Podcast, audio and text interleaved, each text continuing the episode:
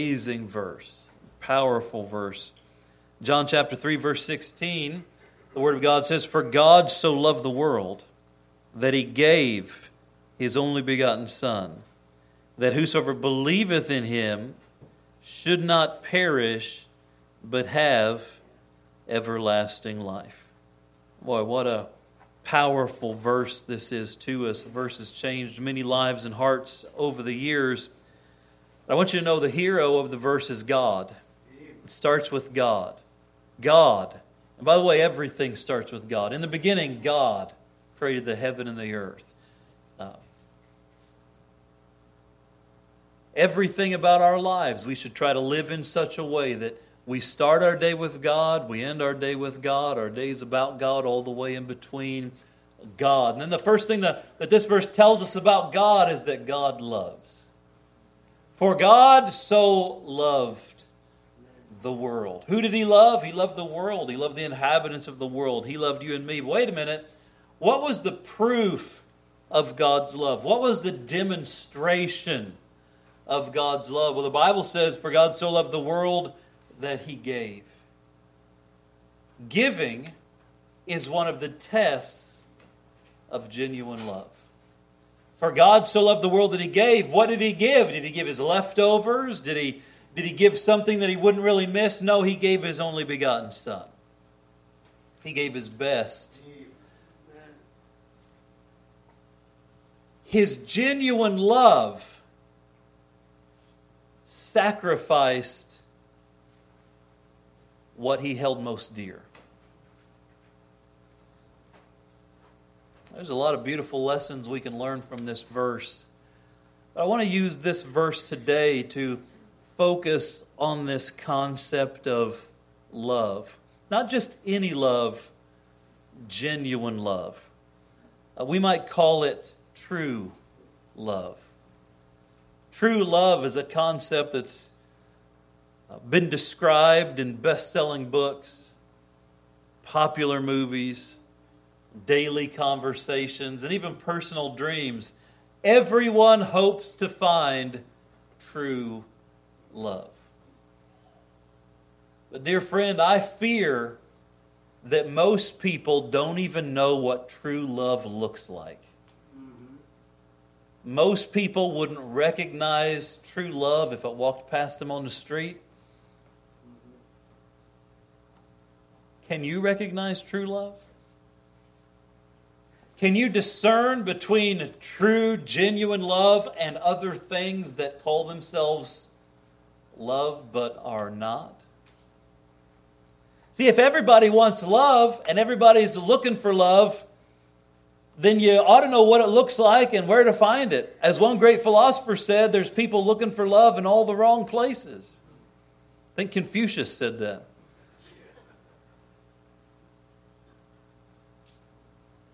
Satan uses counterfeit love to destroy lives. He uses things that are called love but are not to control people, to destroy people. Now, this makes him a very powerful foe, because if everybody's looking for love and most people don't know what it looks like, then imagine how many people get tripped up along the way. Have you ever thought you loved someone but found out it wasn't? Have you ever thought someone loved you but found out it wasn't? For every beaten wife that says with a black eye and swollen lip, "But he loves me," for every child that's been thrown up against a wall or knocked across the room and says, "But they love me,"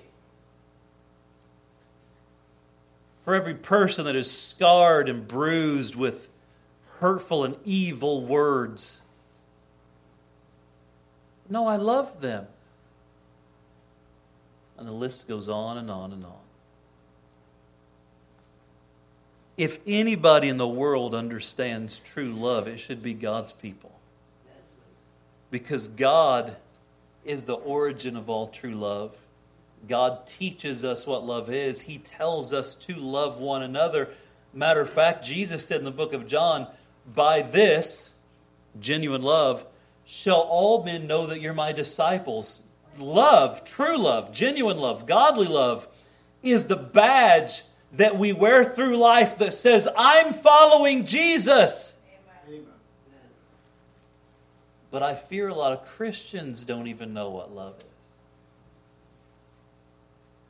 And so this morning, we're in February, the month of love. I want to take just a few moments, about 30 minutes or so, and I want to give you this concept, the test of true love.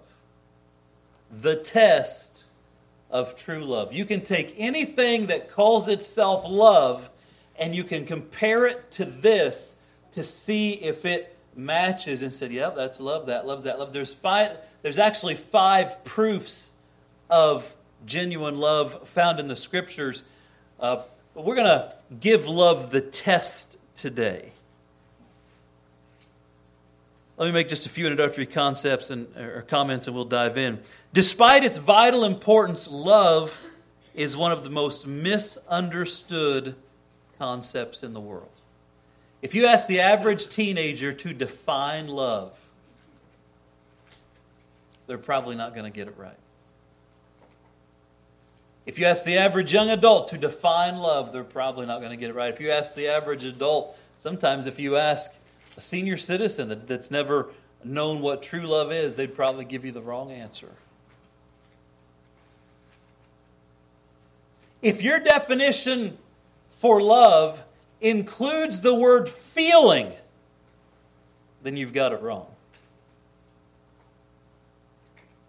Some of your heads just went,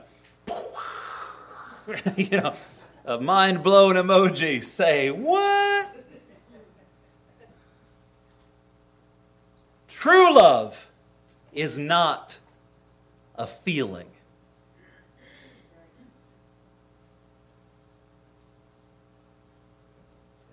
Now, it doesn't mean that feelings are unimportant, because certainly there are feelings, there are affection. I can tell you I have feelings for my wife. I can tell you I have feelings for my children. I have feelings for the Lord. But watch this. If your definition of love is based solely on feelings, what happens when you feel differently?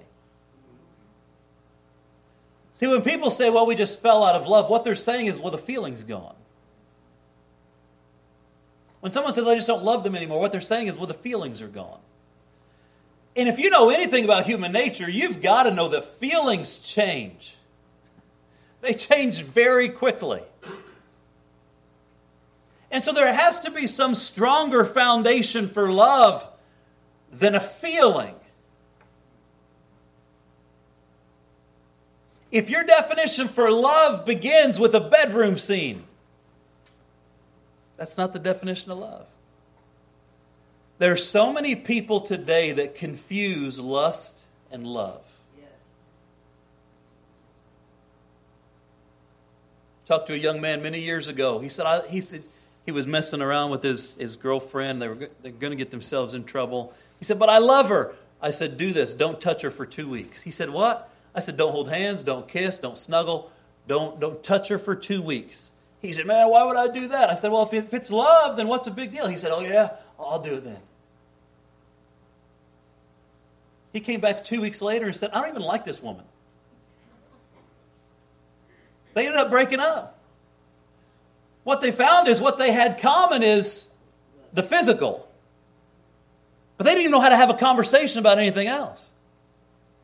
And oftentimes, physical love can be mistaken for genuine love. I tell you, it's a poor substitute. Let me give you a few things that love is not. Love is not selfishness. Love's not selfish. Love is not sex. Love is not lust.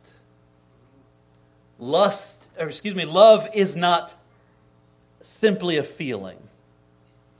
Love is not the same as like.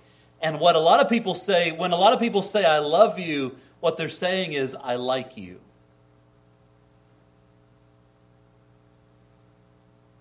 You know, back when you were kids on the playground, they'd say, man, I love the monkey bars. Well, if you love them, why don't you marry them? You remember that? I love my dog. If you love your dog, why don't you marry it? Like, what? There's a lot of wisdom out of the mouth of babes and sucklings. What you meant to say is you like the monkey bars. I like him. I don't want to marry him. How would that even work? I just want to play on the monkey bars. Say, I love steak. No, you like to eat steak. I love my job. Well, you like your job. You have affection for your job. You're grateful for your job. Loving it.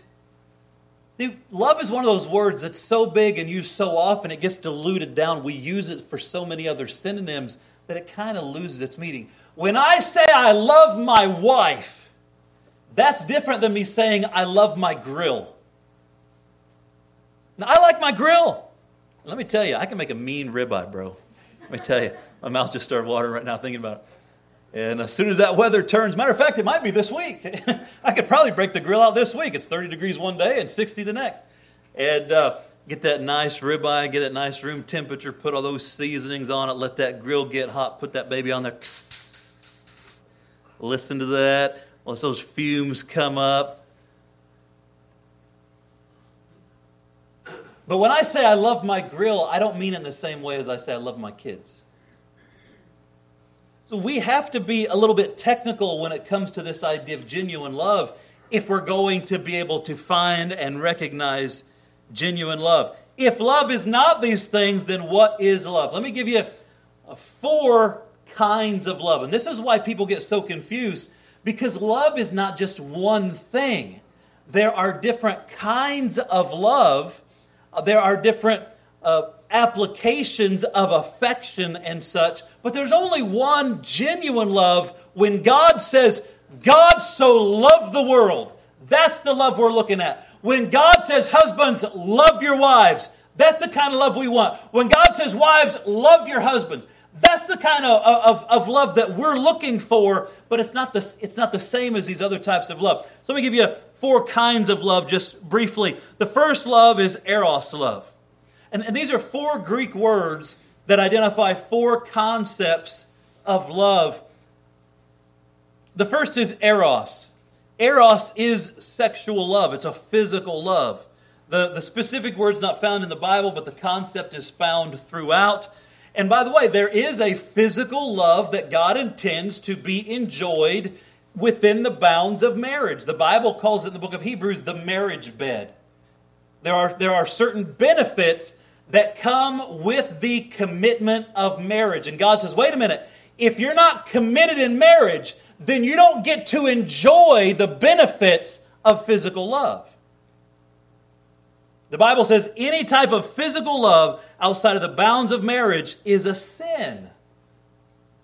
If you're married and you're breaking a marriage covenant, it's called adultery. If you're single and you're not married, promised to someone, but you're still violating your body, it's called fornication. But God says this whole idea of eros, physical love, is meant within the bounds of marriage. And by the way, it's a beautiful, godly, sacred sex, we call it, is not a dirty thing. It's a beautiful thing. It's a wonderful gift if it's used properly. But Satan, as he always does, he perverts it. He pulls it out of its context and makes it dirty and vile and perverted. And in our world today, our world is so sexualized that now we're sexualizing children. I said just recently that a young person connected with our church in an extension ministry, just recently someone heard them say, an 8-year-old girl explaining that she was a bisexual. Can I tell you that an 8-year-old girl shouldn't be anything sexual? 8-year-olds don't think about sex unless they're taught to, unless it's put in front of them, unless it's forced upon them through some type of abuse or different concepts. And our world is so sexualized that it's being forced on people younger and younger and younger. And even in your world today, all of the promotions and the advertisements and the songs and the movies and the scenes and the dirty talking, it's everywhere. And God says this is a beautiful type of love that has its place. But it will destroy you if you use it out of its place. It'll destroy you. So there's eros love. Then there's storge love. You don't need to know all these things, but it is helpful if you kind of have a context to realize there are grades and levels of love. Storge is family love. It's the natural affection and connection that family members have one for another. Isn't it a beautiful thing to be a part of a family? To be able to say, that's my mom, that's my dad, that's my son, that's my daughter, that's my brother, that's my sister, that's my aunt, that's my uncle. There's a natural affection if it hasn't been tainted with sin. Now, sin breaks fellowship. So if you've got a lot of sin in your family or sin in throughout things, listen, the unsaved parts of my family, there's a lot of sin that breaks connections. People hold grudges and they're angry, and that family a connection can be broken. But let me tell you, there is a natural affection for family. And it's a genuine love, but it's a family love. That's storge love. The third type of love the Bible talks about is phileo love. Phileo love is an emotional love. It's the most common type of love out of all the loves. It's the most oftentimes when people say, I love something or I love you, what they're really talking about is phileo love. And phileo love is a feeling based upon enjoyment and experience. When I was growing up, I loved to play basketball. Young kid from Indiana, loved to play basketball. I loved basketball, but it wasn't a godly type of love. It was this kind of phileo love. It was this affection based on enjoyment and experience. I talked to someone this week. They love to go skiing. It's an affection based on enjoyment and experience. There's nothing wrong with phileo love. It's a beautiful type of love. The problem is that phileo love is unstable because it's based upon changeable characteristics. Phileo says, I love you because fill in the blank. I love you because you're beautiful. Well, what happens if they're no longer beautiful? I love you because you're nice to me. Well, what happens if they're no longer nice to you? I love you because you help me. What happens if they don't help you? I love you because you make me feel good about myself. What happens if they don't make you feel good about yourself? See, the type of God's love is, He says, you are sinners, your sin offends me, you can't go to heaven this way, but I still love you.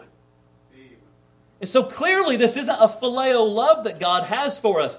God's love for us is not based on our lovableness. It's based on something much deeper. And a lot of humans, when they say, I love you, it's based upon some enjoyment or experience that they get out of the relationship. And that's why there's so much broken love. And I love this and now I don't. I love you and now I don't. I love this and now I don't. Because it's all based on changeable circumstances.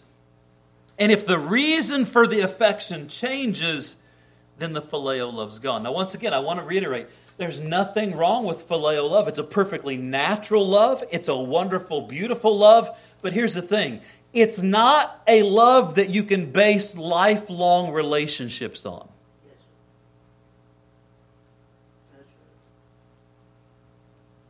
There has to be something deeper. And this is where we get the fourth kind of love, and this is where we get God's love. And it's a beautiful Greek word, agape love.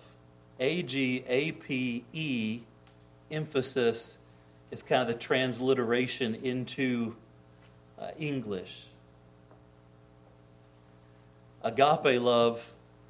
There was actually no love, no word descriptive enough for this type of love, so they had to make a new word for it.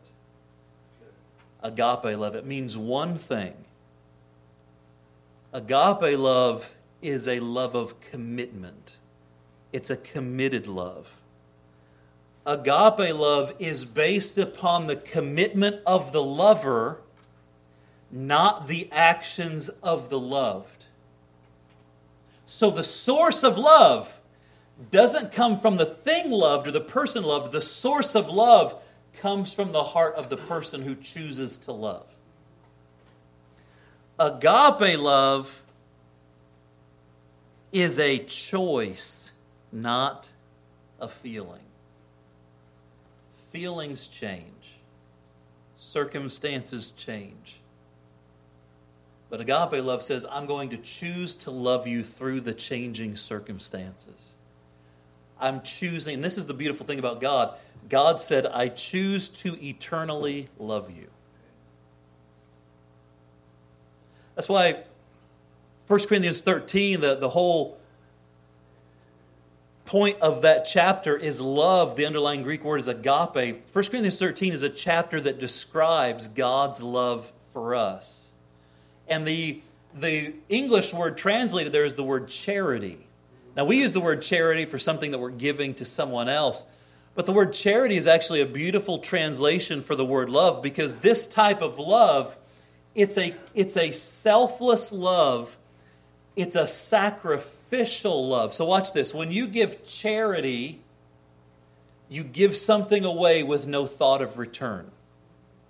When we would drop off things to the Johnny Cake Center, we wouldn't expect anything back. When we drop off things to somebody else that's a form of charity, we're not looking for a check or anything back. So watch this. God's love, translated charity, is I'm going to love you at personal cost to myself, expecting nothing in return. Now we got the mind-blown emoji again. What's the purpose of love if I'm not being loved back? And of course, the best result of love is that the person you love loves you back. But do you understand that God loved the world and gave His only begotten Son for them, knowing that most of them would never love Him? Knowing that most of them would reject Him? But He said, I'm going to love you anyway. I'm going to sacrifice for you.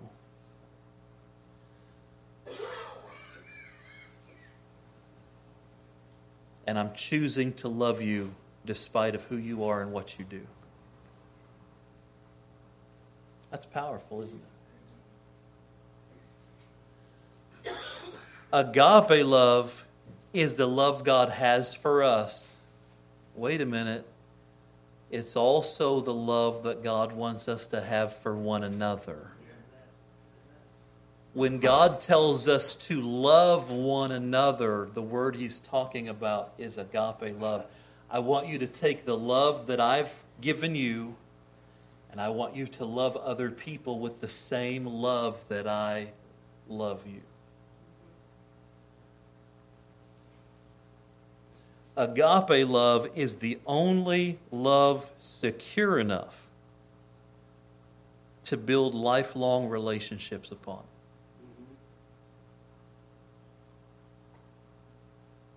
Agape love is what keeps you married for a long time. Agape love is what gives you friends of a lifetime. Agape love is what helps you stay at a church for a long time. Agape love is what keeps you serving God for a long time. Marriages, families, friends, and your relationship with God require agape love to stand the test of time.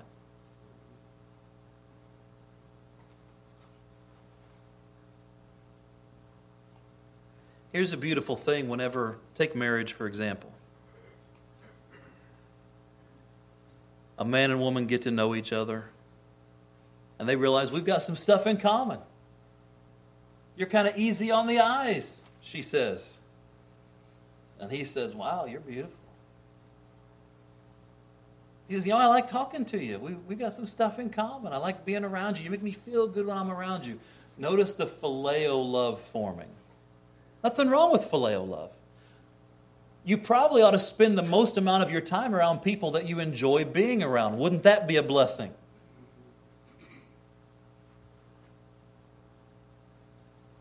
But if all that couple ever does is form those phileo attachments, then that's not enough to stand the test of time. If you notice, a marriage vow is very particular. Before I marry somebody, we have some premarital counseling, and one of the things I go over is the sacred vows. When you get married, these are more than just ancient words that you say to each other. These are vows that you're saying. You're basically saying, I am choosing from this moment forward to commit myself to love you, to take care of you, to protect you, to provide for you. And I am choosing at this moment to exclude myself from everybody else on the planet. I choose you forever.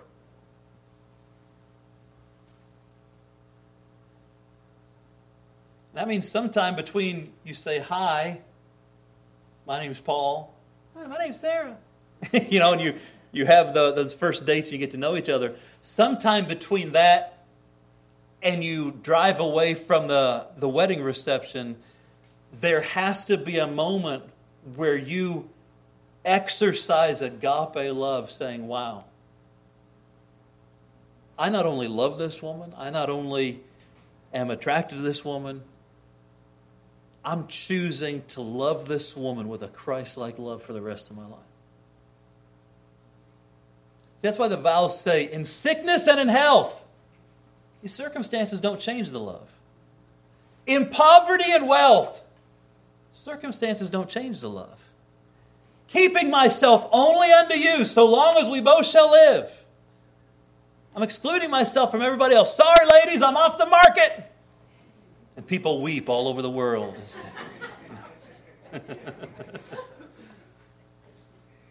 No, the world says, poor girl. You know, let's pray for her. That must be God's type of love if she loves him. Watch this. But a marriage built on agape love, they now have all four kinds of love. So they have a foundation of agape love that says, I will love you no matter what, with God's help. Then they have an affection love that says, most of the time I enjoy you. And the times when I don't, I still love you.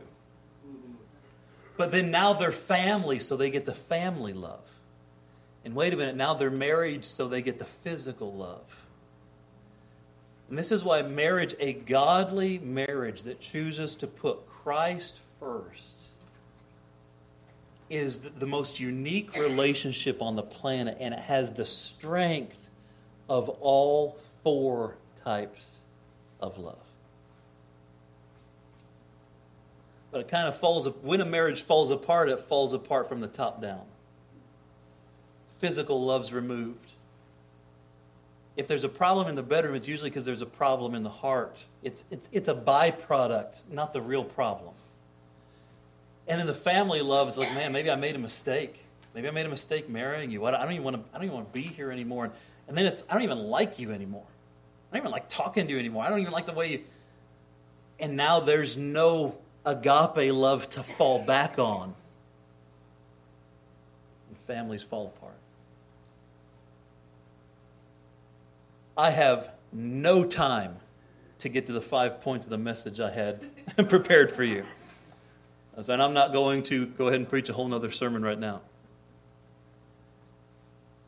But I think it's sufficient. I think we've accomplished what the Lord wanted us to accomplish this morning simply by saying that the four types of love and agape love is the foundation that we need to live by, that we need to build every relationship upon. You're not just my friend. I'm choosing to love you like Christ loves you. That's why people can turn on you and actually hurt you, sometimes try to destroy you, and it breaks your heart. But you don't have them on a list. You don't wish ill for them. You wouldn't hurt them if you could. You might weep. You might cry. You might be heartbroken. But you pray that they just turn back to the Lord and get their heart right. Family, friends, relationships, of course, marriage.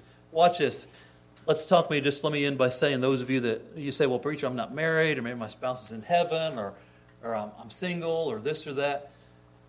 Agape love is so powerful that it's the kind of love that Christ says, I want you to have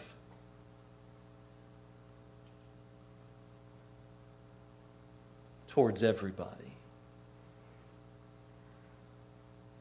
When you can walk down the street and look at someone you don't know and you say, I would help you if I could. If you were in trouble and I could help you in some way, I would. That's how Christ walked down the street.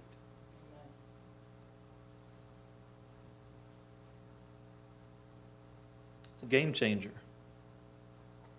Start at home, start in a family, friends, and then let's ask God to give us the mind and heart of Christ that says, Lord, help us to be banners of this godly type of love to the world around us. Let's pray. Father, people that are introduced to this concept of love for the first few times, sometimes it's shocking, it's different, it's so different from what they've known in the past. And yet, it's the very essence of who you are. The Bible says you are love. I thank you for this selfless, sacrificial commitment you made to us. You proved your love for us as you died on the cross, demonstrating to the world that your words of love were not just empty platitudes, but you were backing them up with sacrificial action.